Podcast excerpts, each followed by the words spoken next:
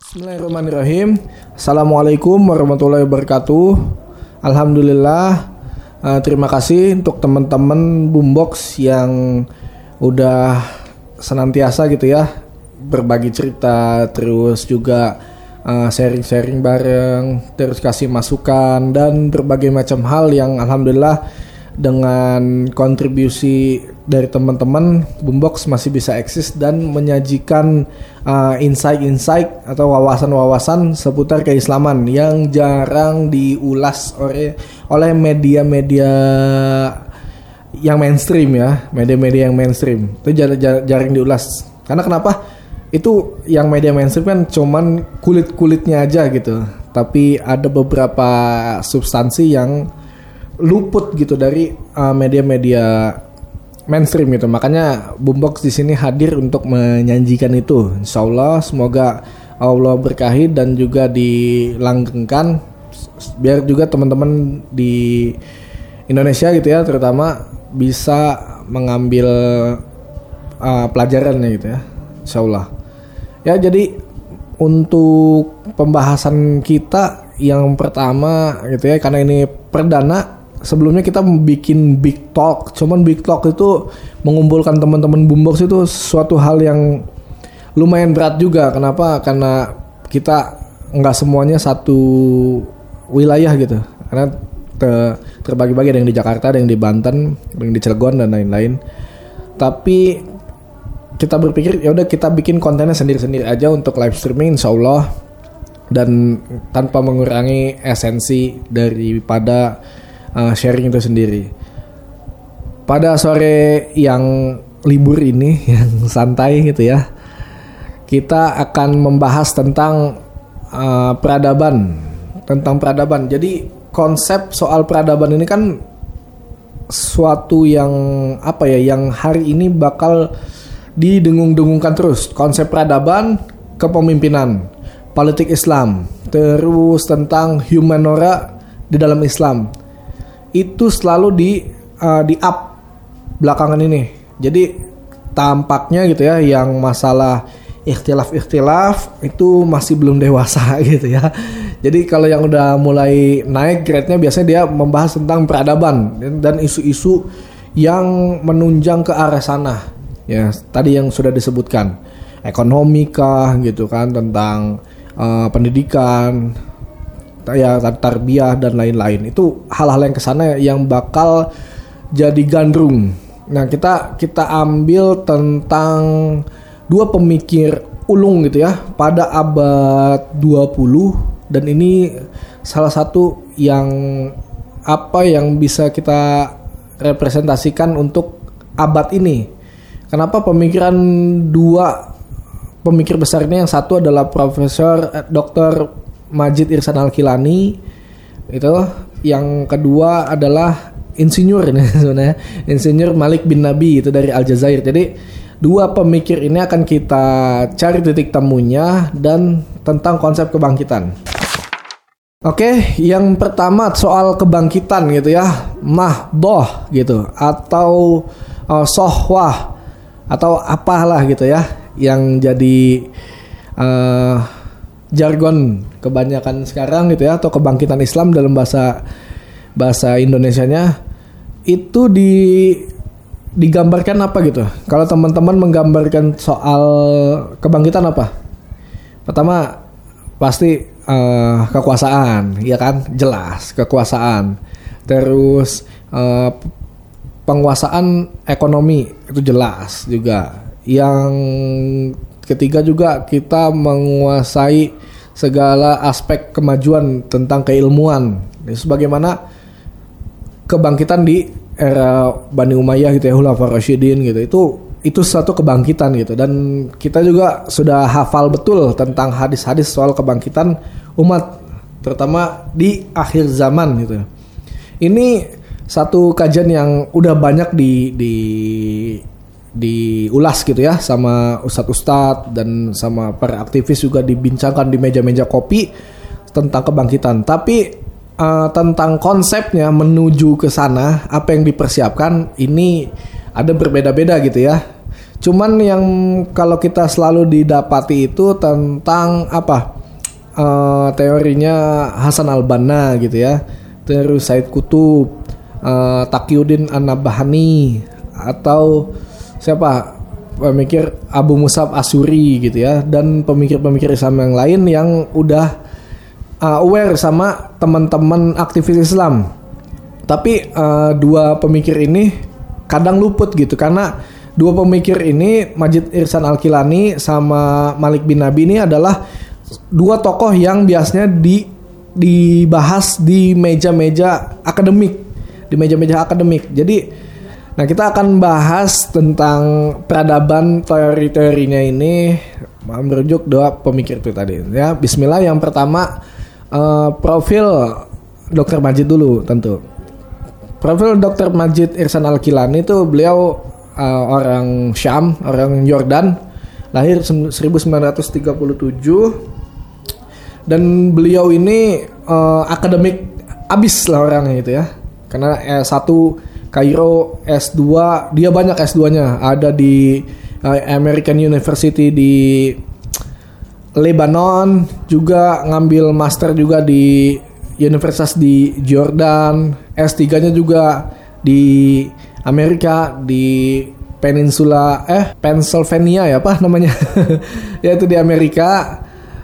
Juga uh, eh, S3 di universitas yang lain jadi banyak banget dia uh, melewati jenjang akademik ini backgroundnya Dr. Majid Irsan Al-Kilani jadi beliau dengan spesialisasi akademik dan kerucut dia tentang uh, tarbiyah Islam Nah, dia back backgroundnya tentang guru, jadi jadi seorang guru gitu ya, ulama, guru, pendidik, murabi. Dia mengkonsepkan tentang kebangkitan itu uh, nanti yang kita nanti kita bahas dengan background akademik. Nah ini Dr. Majid Irsan Al ada yang satu menarik gitu ya. Dia itu setelah banyak gitu membahas uh, soal peradaban, terus konsep pendidikan dan lain-lain, tapi dia belum pernah baca bukunya Imam Al Ghazali sama uh, Syekhul Islam Ibnu Taimiyah. Dia nggak baca itu. Ketika baca, tak itu di semester apa di ngambil masternya atau pas ngambil doktoralnya, itu pas baca uh, Imam Ghazali baca Ibnu Taimiyah dia terkapar sakit langsung. baca buku aja sampai sakit gitu ya.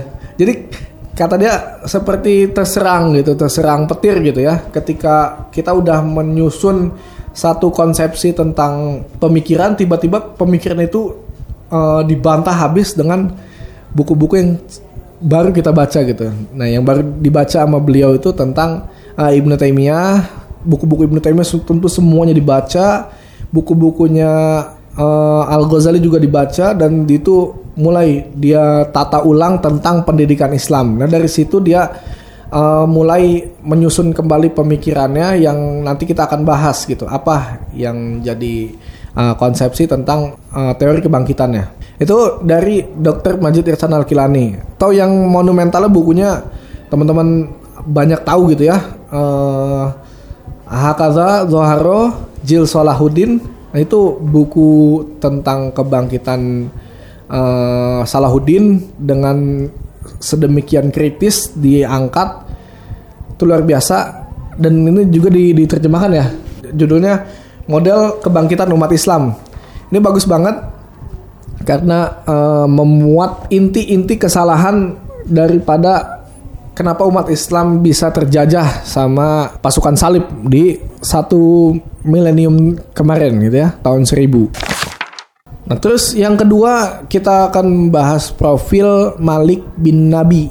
Nah, Malik bin Nabi ini orang bisa dibilang orang jalanan sempat bersinggungan sama perjuangan bersenjata ya gitu ya pada saat itu. Karena beliau ini lahir di Aljazair di kota Konstantin tahun 1905 jadi ya adik kelas dikit sama Soekarno Hatta gitu.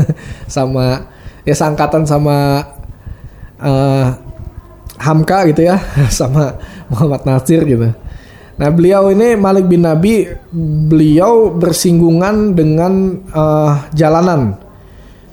dia juga sempat berguru uh, sama uh, Syekhul Mujahid itu pada pada saat itu ya Syekhul Mujahid Abdul Hamid Al Badis nah, Abdul Hamid Al Badis ini seorang uh, mujahid udah gitu dia penyebar uh, pemahaman salafi gitu. Jadi yang dulu ada di Saudi itu ya yang di up sama pada saat itu ya di upnya sama Asadi ya. Syekh Asadi itu dia um, dia berguru di sana.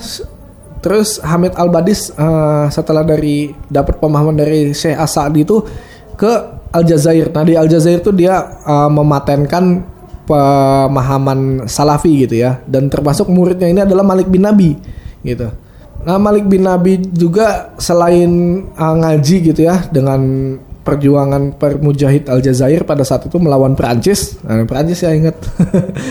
sama Perancis itu dia juga uh, gandrung sama teknologi. Jadi dia semangat sekali membetulkan radio kayak gitu-gitu, kelistrikan. Senang dia pengen sekali kuliah di uh, barat ya di Eropa. Dan pada tahun berapa ya? Dia umur 20-an itu ya. Setelah Perang Dunia ke-1 itu berhasil dia kuliah di Perancis. Nah, kuliah setelah kuliah di Perancis dia juga menemukan apa istrinya juga di situ di Perancis yang juga mualaf oleh dia dan beliau ini menghabiskan setelah dapat insinyur di sana dia sempat juga di Jerman pas saat uh, Adolf Hitler dengan Nazinya berkuasa. Jadi ketika berkuasa Malik bin Nabi di situ di di Jerman sebagai uh, apa ya tok apa uh, insinyur elektronik lah pada saat itu. Dan yang menariknya ketika buku yang berjudul Fenomena Quran itu yang dia tulis itu bukunya hilang dengan serangan udara Nazi karena udah masuk perang dunia jadi buku itu hilang dan buku yang sekarang diterbitkan uh, fenomena Quran itu adalah berdasarkan ingatan beliau. Sama seperti apa Abu Musab Asuri ya. Abu Musab Asuri ketika menulis buku uh, Tajrubah fi Jihadil Aljazair itu dia ya apa pengalaman-pengalaman di jihad di Aljazair itu dia tulis ketika dikejar-kejar sama CIA di Pakistan. Jadi udah nulis berapa lembar ternyata kopernya ketinggalan di rumah si Fulan. Ternyata rumah si Fulannya dibom. Terus pindah lagi pindah lagi sampai di pesawar. Dia untuk putuskan ya udah kita tulis dan langsung terbitkan sesuai dengan ingatan aja. Jadi uh, jadilah buku itu. Nah itu Malik bin Nabi backgroundnya itu ya gitu. Ini luar biasa luar biasa. Uh, Malik bin Nabi juga untuk keilmuan uh, ya spesialisasinya dia kalau dokter Majid kan dia tentang filsafat dan pendidikan. Kalau Malik bin Nabi dia mengkaji sejarah sama sejarawan. Juga dia ahli sosiologi. Bisa dibilang Malik bin Nabi itu plek-plekan niru Ibnu Khaldun. Ya bisa dibilang ya gitu. plek-plekan karena buku-bukunya itu banyak banget bersinggungan sama dengan buku-buku uh, Ibnu Khaldun seperti Muqaddimah itu plug gitu dia niru teorinya gitu. Cuma nanti ada di modif penyesuaian-penyesuaian. Nah, yang pertama uh, kita agak cepat ya, nggak apa-apa ya. Insya Allah uh, tidak apa namanya mengurangi esensi karena ini sebenarnya bahasannya panjang banget. Yang pertama tadi udah profil-profilnya kita bahas setelah itu teori pemikirannya nih. Nah teori pemikiran yang pertama adalah dari, dari Dr. Majid Irsan Alkilani bahwa Dr. Majid ini merumuskan apa yang akan jadi bahan bakar peradaban atau kebangkitan Islam tentunya ya. Yang pertama itu dia memberi tiga tiga unsur. Tiga unsur nanti akan diputar-putar diulang-ulang gitu ya dalam dalam uh, buku-buku beliau. Yang pertama adalah pemikiran, yang kedua manusia, dan ketiga materi.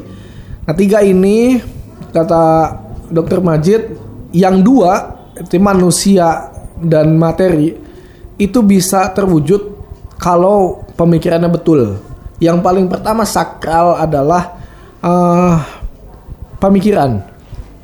Jadi kita juga uh, tahu ya bahwa apa yang disebut uh, manhaj akidah itu sebenarnya pembentukan pemikiran gitu.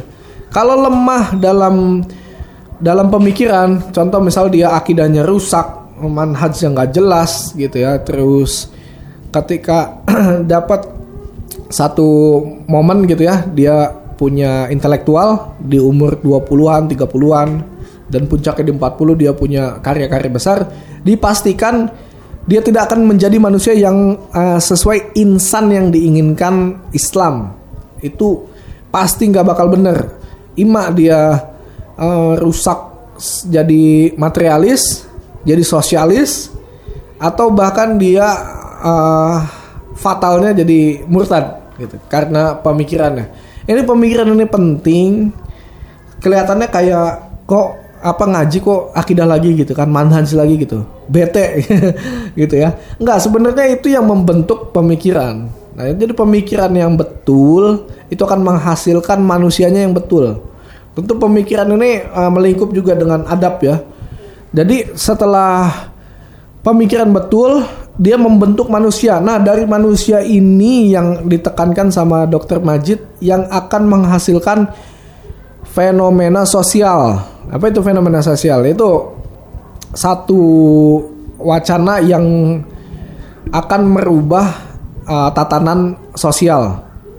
Contoh misal dalam satu kampung, satu kampung ini yang sholat biasanya aki-aki gitu ya, yang aja aki-aki, yang sholat dia imam sama makmumnya lima, lima itu tiang, limanya tiang gitu. Jadi dia ajan ya komat ya sholat gitu, terus zikir jadi dalam satu kampung tuh nggak ada yang yang sholat subuh, sholat maghrib atau sholat uh, lima waktu, cuman aki-aki itu gitu.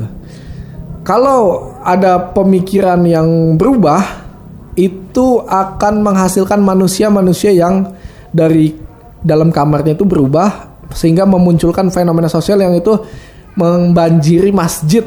Para pemuda terjun ke masjid dan berjibaku mem, apa me, mengkaji Islam dari masjid yang itu adalah fenomena sosial disebut sama Dr. Majid.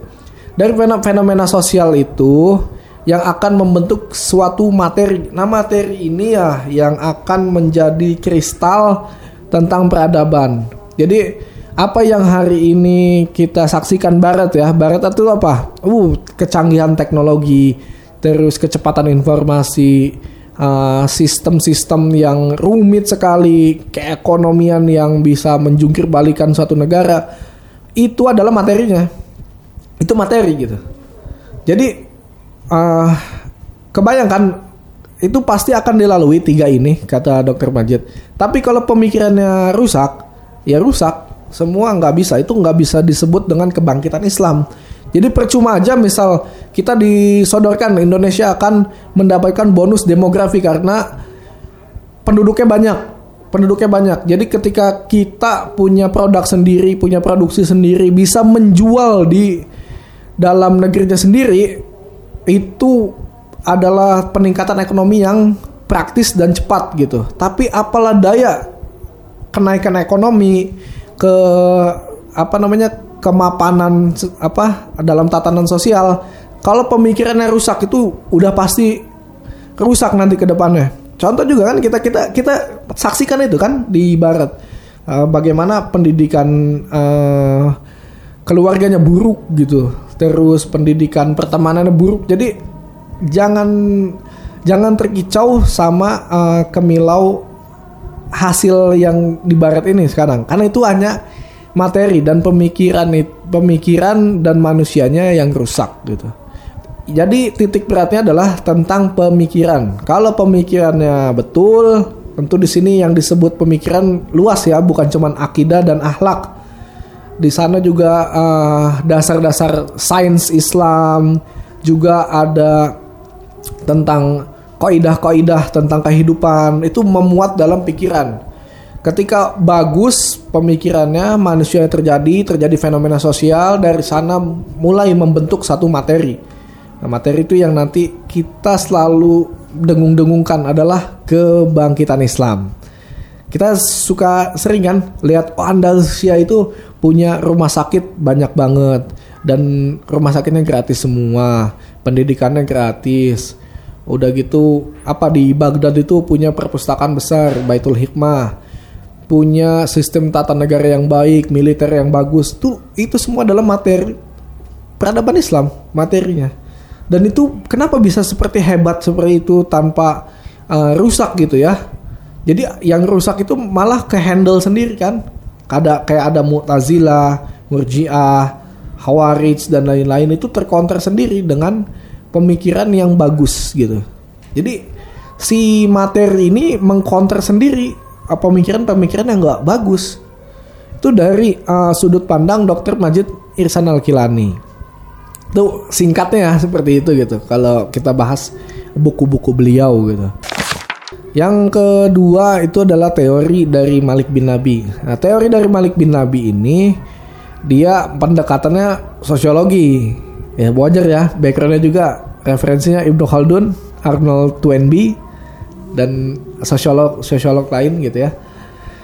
Beliau membagi juga tiga sama. Ini menarik ya. Kenapa harus tiga? membagi tiga.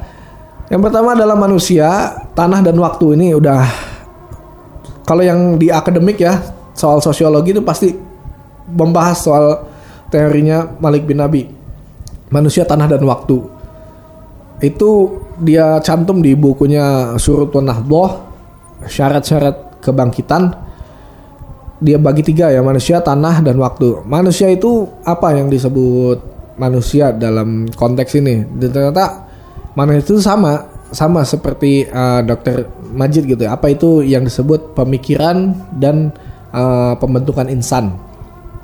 Nah manusia ini lebih luas cuman cakupannya. Kalau si kalau si dokter Majid itu dia mengerucut di pemikiran dulu baru setelah itu pembentukan manusianya gitu. Kalau ini langsung jadi pemikiran dan manusianya di, dilingkup jadi satu. Jadi satu apa yang melandasi manusia itu menjadi satu insan yang bagus gitu ya tentu pemikiran gitu. Nah ini juga dititik beratkan sama uh, Malik bin Nabi. Yang kedua itu adalah tanah. Tanah ini uh, bukan dalam harafiah merebut kekuasaan ya bukan. Tanah di sini adalah hak hal produksi gitu ya, hal produksi tanah di sini. Jadi dia membentuk produktivitas. Yang menarik adalah Malik bin Nabi di bukunya Surut Nahdu itu dia membandingkan teorinya sosialis dengan akidah Islam. Kata dia apa yang didengung-dengungkan sama tokoh-tokoh sosialis tentang nilai produksi dan uh, pekerjaan gitu ya. Uh, apa ya? Bukan pekerjaan. Uh, buruh-buruh gitu ya. Jadi buruh ini dinilai dipekerjakan dan diproduksinya sedemikian rupa itu di, diukur kata dia. Dia ada ada hitung-hitungannya. Tapi kata Malik bin Abi enggak. Yang mendasari bahan bakar dari pada manusia yang untuk menjadikan produk produktivitas itu adalah iman bukan gaji bukan apalagi tunjangan, insentif, bukan itu kata Malik bin Nabi. Yang mendasari adalah iman. Kenapa? Dalam uh, kajian uh, peradaban Islam itu kita saksikan ya Rasulullah itu mendidik para sahabat. Tidak pernah kita saksikan Rasulullah mengiming-imingi para sahabatnya dengan duit, nggak pernah. Yang paling sering kita saksikan siapa yang akan menyumbang ini dapat surga. Siapa yang membebaskan ini dia apa dijanjikan surga, dijanjikan penghapus dosa dan lain-lain. Itu disodorkan tentang keimanan. Ini yang disebut Malik bin Nabi adalah uh, bahan bakar produktivitas, itu iman. Kenapa? Seorang uh, Salman Al Faris bisa menggagas uh, parit dan memperkerjakan para mujahid untuk menghalau serangan daripada uh, Ahzab itu harus pakai iman. Susah itu kalau dibayangkan gimana ceritanya gitu kan kalau harus ada logistik buat makan, ngatur mujahid dan lain-lain. Tentu itu penting, tapi yang menggerakkan dari semua itu adalah iman. Kata Malik bin Nabi. Kebayang ya gitu, pas ngegali parit itu kan kelapar dan lain-lain. Kalau bukan karena iman itu mustahil kata Malik bin Nabi. Terus juga seorang Bilal gitu ya yang bisa uh, bertahan gitu ya daripada serangan orang-orang kafir tuh itu adalah bentuk uh, puncaknya iman. Kayak gitu. Bahan bakar yang pertama adalah untuk produksi di tanah itu adalah iman kata Malik bin Nabi. Dan itu penting. Dan yang ketiga adalah waktu. Nah waktu ini yang akan diukur sama Malik bin Nabi. Terus Malik bin Nabi ada ada hitung hitungannya ya. Dia benar-benar sosiolog gitu. Ada rumus-rumusnya. Kita kalau tampilkan di sini ribet juga gitu ya. Harus punya visualisasi. Intinya soal waktu itu kita bisa ukur setelah mempunyai manusia dan tanah untuk waktu apa yang disebut kalau Majid Irsan Al-Kilani itu materi itu diukur bisa. Kalau udah bener dulu manusia tanahnya dan waktu itu bisa. Jadi ke dari kedua teori ini sebenarnya ada kecocokan ya, ada kemiripan satu sama lain. Hanya beda istilah dan beda pendekatan uh, ininya aja ya, pendekatan stimulus tentang kebangkitan itu.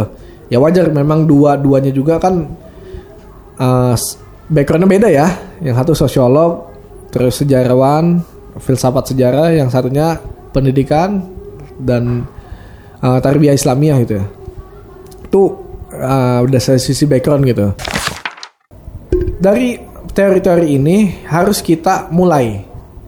Yang paling pertama kalau sekarang mungkin apa yang disebut tentang pemikiran atau manusia ya itu disodorkan harus dengan ilmu. Tentu kita tahu ya kalau apa ngaji dan lain-lain yang jadi persoalan adalah media untuk uh, menyalurkan ilmu itu. Kita ini masih walaupun udah udah oke, okay, udah oke okay banget sih sekarang sekarang dibanding tahun 80 tahun 90 kita udah oke okay gitu punya media-media sendiri dan bisa uh, mandiri ya.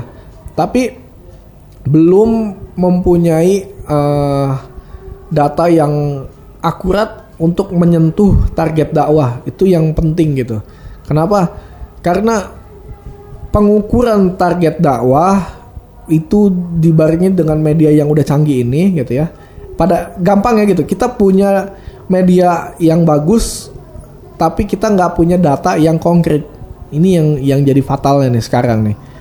Ketika kita nge-share video, bikin konten, kita dakwah, kita buat rekaman tilawatul Quran dan lain-lain, tapi targetnya selalu meleset karena nggak ada data gitu. Nah ini yang penting data tentang target dakwah itu untuk mengukur seberapa akurat penyampaian di fase apa yang disebut Majid Istana Kilana tentang fase pemikiran atau yang disebut Malik bin Nabi tentang manusia. Ini yang jadi apa konsen gitu ya. Semoga uh, di Indonesia lah paling enggak itu punya agen-agen data tentang data uh, yang yang ini ya yang lebih spesifik. Kan sekarang datanya paling kalau yang soal umat Islam yang baca Quran berapa? Yang apa yang buta hurufnya berapa? Terus yang paham apa lagi? Uh, yang sekolah itu berapa gitu. Itu hanya hanya sebatas batas itu. Tapi pernah nggak uh, punya data tentang berapa umat Islam yang cenderung mazhab A, mazhab B, mazhab C itu secara spesifik ya, secara spesifik. Udah gitu uh, data tentang umat Islam sudah sampai mana uh, kegandrungan soal ilmunya, datanya mana? Belum ada yang konkret gitu. Kita belum punya data itu gitu. Terus juga data tentang uh, berapa banyak pengusaha muslim yang udah ter apa mengaplikasikan fikih uh, perdagangannya dengan bagus itu belum ada data yang konkret gitu jadi ini semoga di Indonesia punya uh, data yang bagus sehingga para dai ini terbantu gitu. Jadi kita bisa meta-metain. Oh ini kita uh, uh, apa ekspansi bagian ini bagian ini gitu. Dalam rangka untuk uh, step satu ini, step satu pemikiran dan manusia. Step satu ini beres, insya Allah nanti akan menuai fenomena sosial. Yang terakhir saya mau kasih tentang apa ya perbandingan pada seribu tahun yang lalu. Seribu tahun yang lalu itu uh, teman-teman ada khalifah dia ya kan? Bani Abbas. Ada intelektual Islam. Paling enggak dua mercusuar dunia ini bukan bukan bukan cuma dunia Islam ya dunia ini. Punya Cordoba di Andalus di Spanyol punya Baghdad di Irak. Nah ini punya mercusuar punya khalifah Terus juga ulama-ulamanya luar biasa Ibnu Jauzi, Husain Al Qusairi, terus punya siapa lagi? Al Ghazali, punya Al Maqdisi dan lain-lain. Banyak ulama-ulama besar. Tapi kenapa diserang sama pasukan salib sampai sampai kalah gitu dan merebutnya butuh waktu puluhan tahun gitu. Itu itu jadi studi kan, jadi studi. Kenapa gitu? Dan ternyata ketika kita lihat gitu ya di bukunya Dr. Majid sama fenomenanya dengan hari ini.